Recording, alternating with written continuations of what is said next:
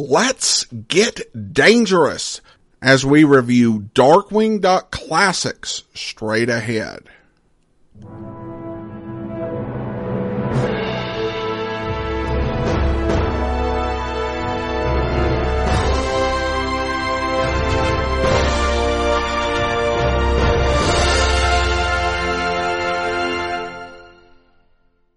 Welcome to the Classy Comics Podcast, where we search for the best comics in the universe. From Boise, Idaho, here is your host, Adam Graham. Darkwing Duck was a 1990s superhero cartoon uh, series set in the same universe as DuckTales. So everyone in the world was an anthropomorphic animal with a predominance of ducks and dogs. Darkwing was very popular in the 1990s and in 2010 got the first of two comic book reboots. Uh, the first, of course, being with Boom Studios. Later, the series would have a run with Joe Books. However, during the brief time that Boom Studios had the license, they released a volume called Darkwing Duck Classics. And this collected comic book material from the early days of Darkwing Duck on the air in the 1990s. So we take a look at this out of print volume.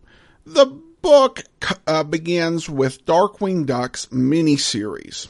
It was a four part miniseries for Disney Comics that they really did envision becoming a longer running series, but there were financial problems at Disney Comics and so that didn't work out. The miniseries was based on the two part pilot episode for the series called Darkly Dawns the Duck.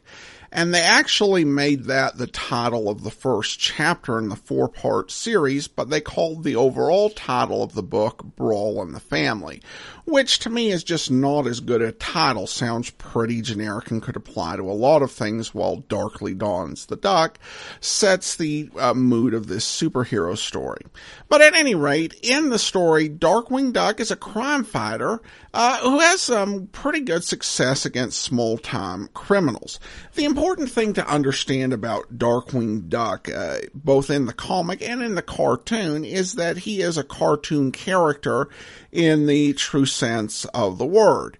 Uh, it's a situation where if you drop an anvil on Darkwing Duck, he will be more likely to turn into an accordion for a second and uh, then resume his normal shape as opposed to, well, dying as most of us would.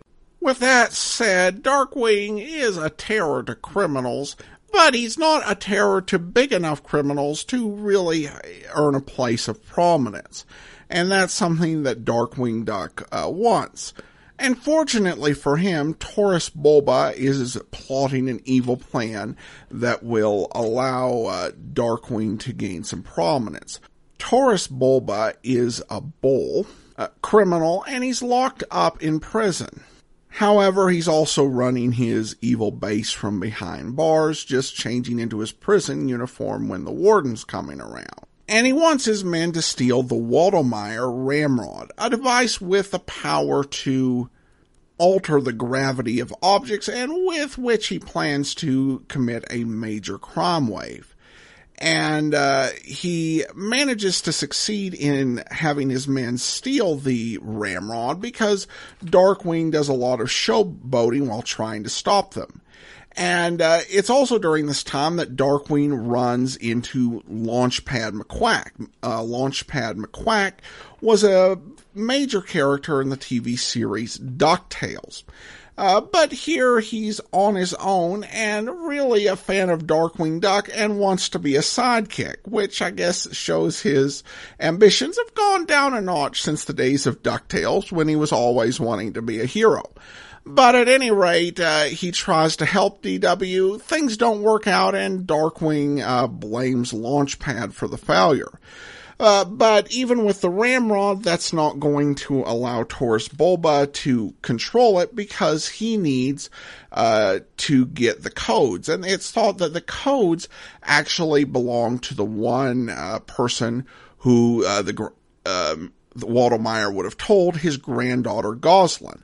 And so they set out to kidnap her from the orphanage, but Darkwing is on their trail and kidnaps Gosalyn from them before they can get her away and uh, interrogate her. And uh, they go ahead and run away from the criminals and emerge in Darkwing's headquarters where he hides her out while he tries to figure out what's going on. And so ostensibly the story is about uh, Darkwing trying to prevent the Ramrod from uh, coming under Taurus Bulba's control. But it's actually a bit of a character journey for Darkwing. As the story opens, he wants to be a major crime fighter, but he is really full of himself. Uh, he's not receptive or kind to Launchpad's offer of help and has an attitude that he can do everything on his own and that he is amazing and that everyone needs to think he's wonderful.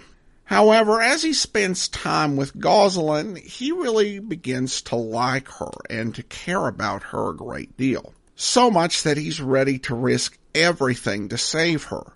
And it is really a story about that journey to becoming a better and true hero.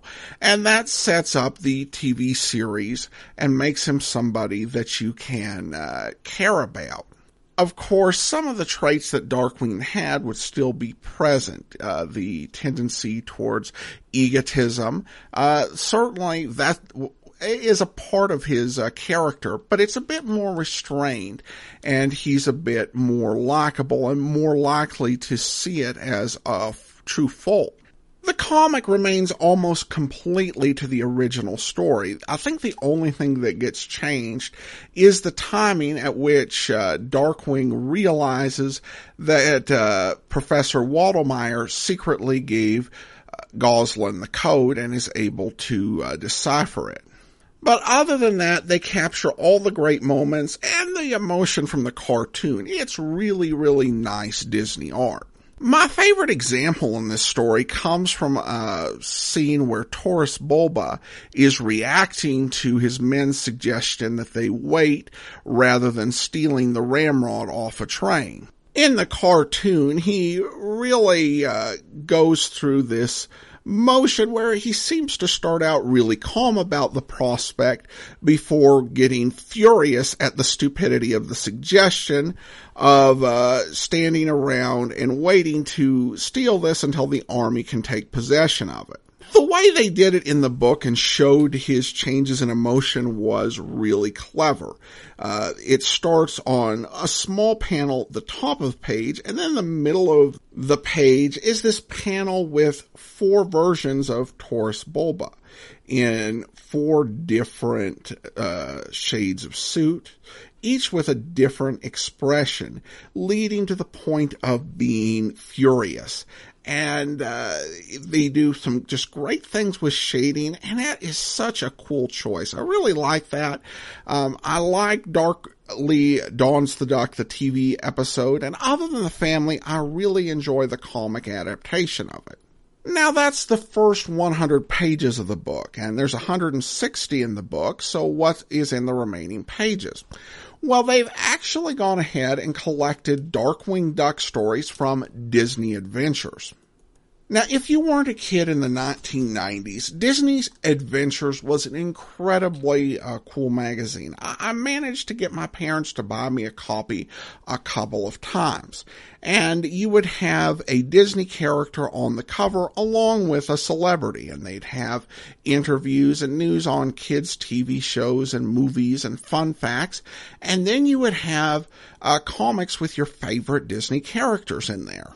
Darkwing Duck appeared in 35 of these strips, and four of them are collected in this book due to the nature of Disney adventures and the fact that generally one character would tend to have more pages in a book, the lengths of the stories are a bit inconsistent. Uh, we've got uh, two stories essentially that are practically uh, full comic book length, and then there are two stories that are just eight pagers.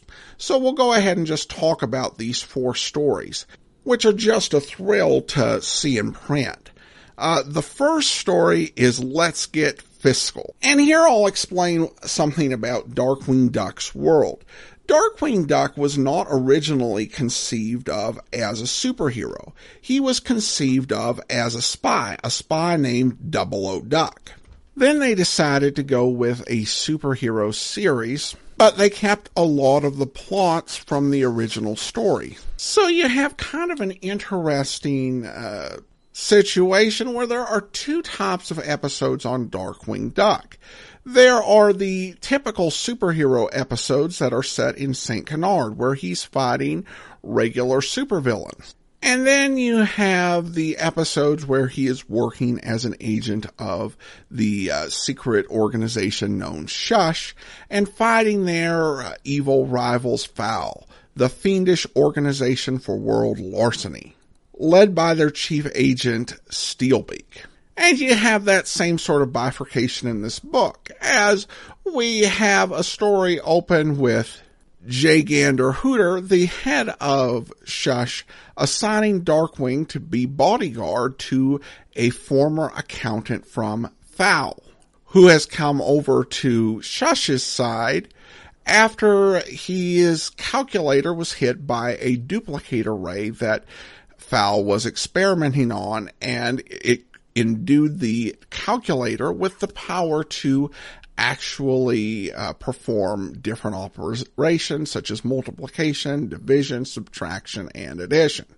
However, Darkwing is ambushed by Eggman, and the calculator is captured and falls into Steelbeak's hands. It's weird to talk about a rooster having hands. But anyway, it does, and he's about to totally destroy uh, Darkwing through a simple operation when he is suddenly shrank and it's because the accountant has declared that he's defeated Steelbeak with an audit. Okay, even by Darkwing Duck standards, this story was just nonsensical and, to be honest, a bit dumb. On TV, Darkwing Duck did quirky, weird things, and they were funny. Here, this is just kind of stupid. I don't know what it means to do an audit and how that gave him magic powers, given the guy didn't have the calculator. But this was only an eight page story in this book, so as bad as it is, it's only eight pages. Then we have Liquid Diet, which is more of a book link story.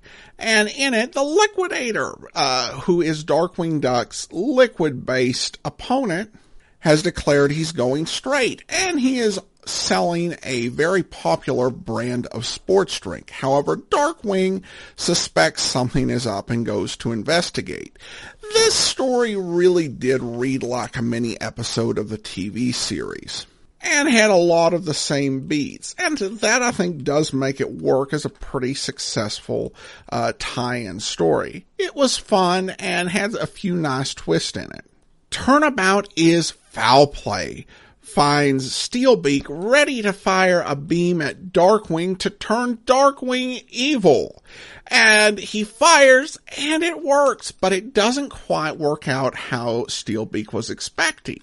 Because even though Darkwing Duck has turned evil, his evil actions are actually against facilities that are controlled by Fowl.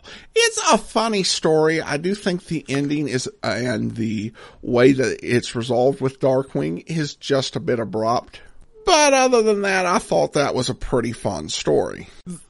The found world finds Darkwing uh, pretty bummed out that the city of St. Canard is actually going through a period of low crime and doesn't need him. So Gosalyn suggests they go on a uh, vacation and Launchpad being a pilot offers to fly them. However, Launchpad being Launchpad, he gets them dropped out of the plane and into the midst of a mysterious jungle. Uh, this story doesn't do a whole lot, but it is kind of cute with a nice little twist at the end. It was uh, enjoyable enough and had a few really nice moments in it. Overall, except for uh, Let's Get Fiscal, which again was just eight pages of a 160 page book, this book was really quite enjoyable. If you're a fan of Darkwing Duck, I'd encourage you to find this wherever or however you can. It's a must read. and I'll give that a rating of classy. Now, if you can't get a hold of the whole book, if you go to the Internet Archive at archive.org, the uh, comic collection Darkwing uh, Capes and Capers is actually available as something that you can check out for two weeks and read. And it's a giant sized comic book that collects three of the four stories that are in Darkwing Duck Classics, plus it collects another uh, story as well. And so you can read these that way. All right. Well, that will do it for today. If you do have a comment, send it to me, classycomicsguy at gmail.com. Follow us on Twitter at classycomicsguy. And be sure and rate the show on iTunes from Boise, Idaho. This is your host, Adam Graham, signing off.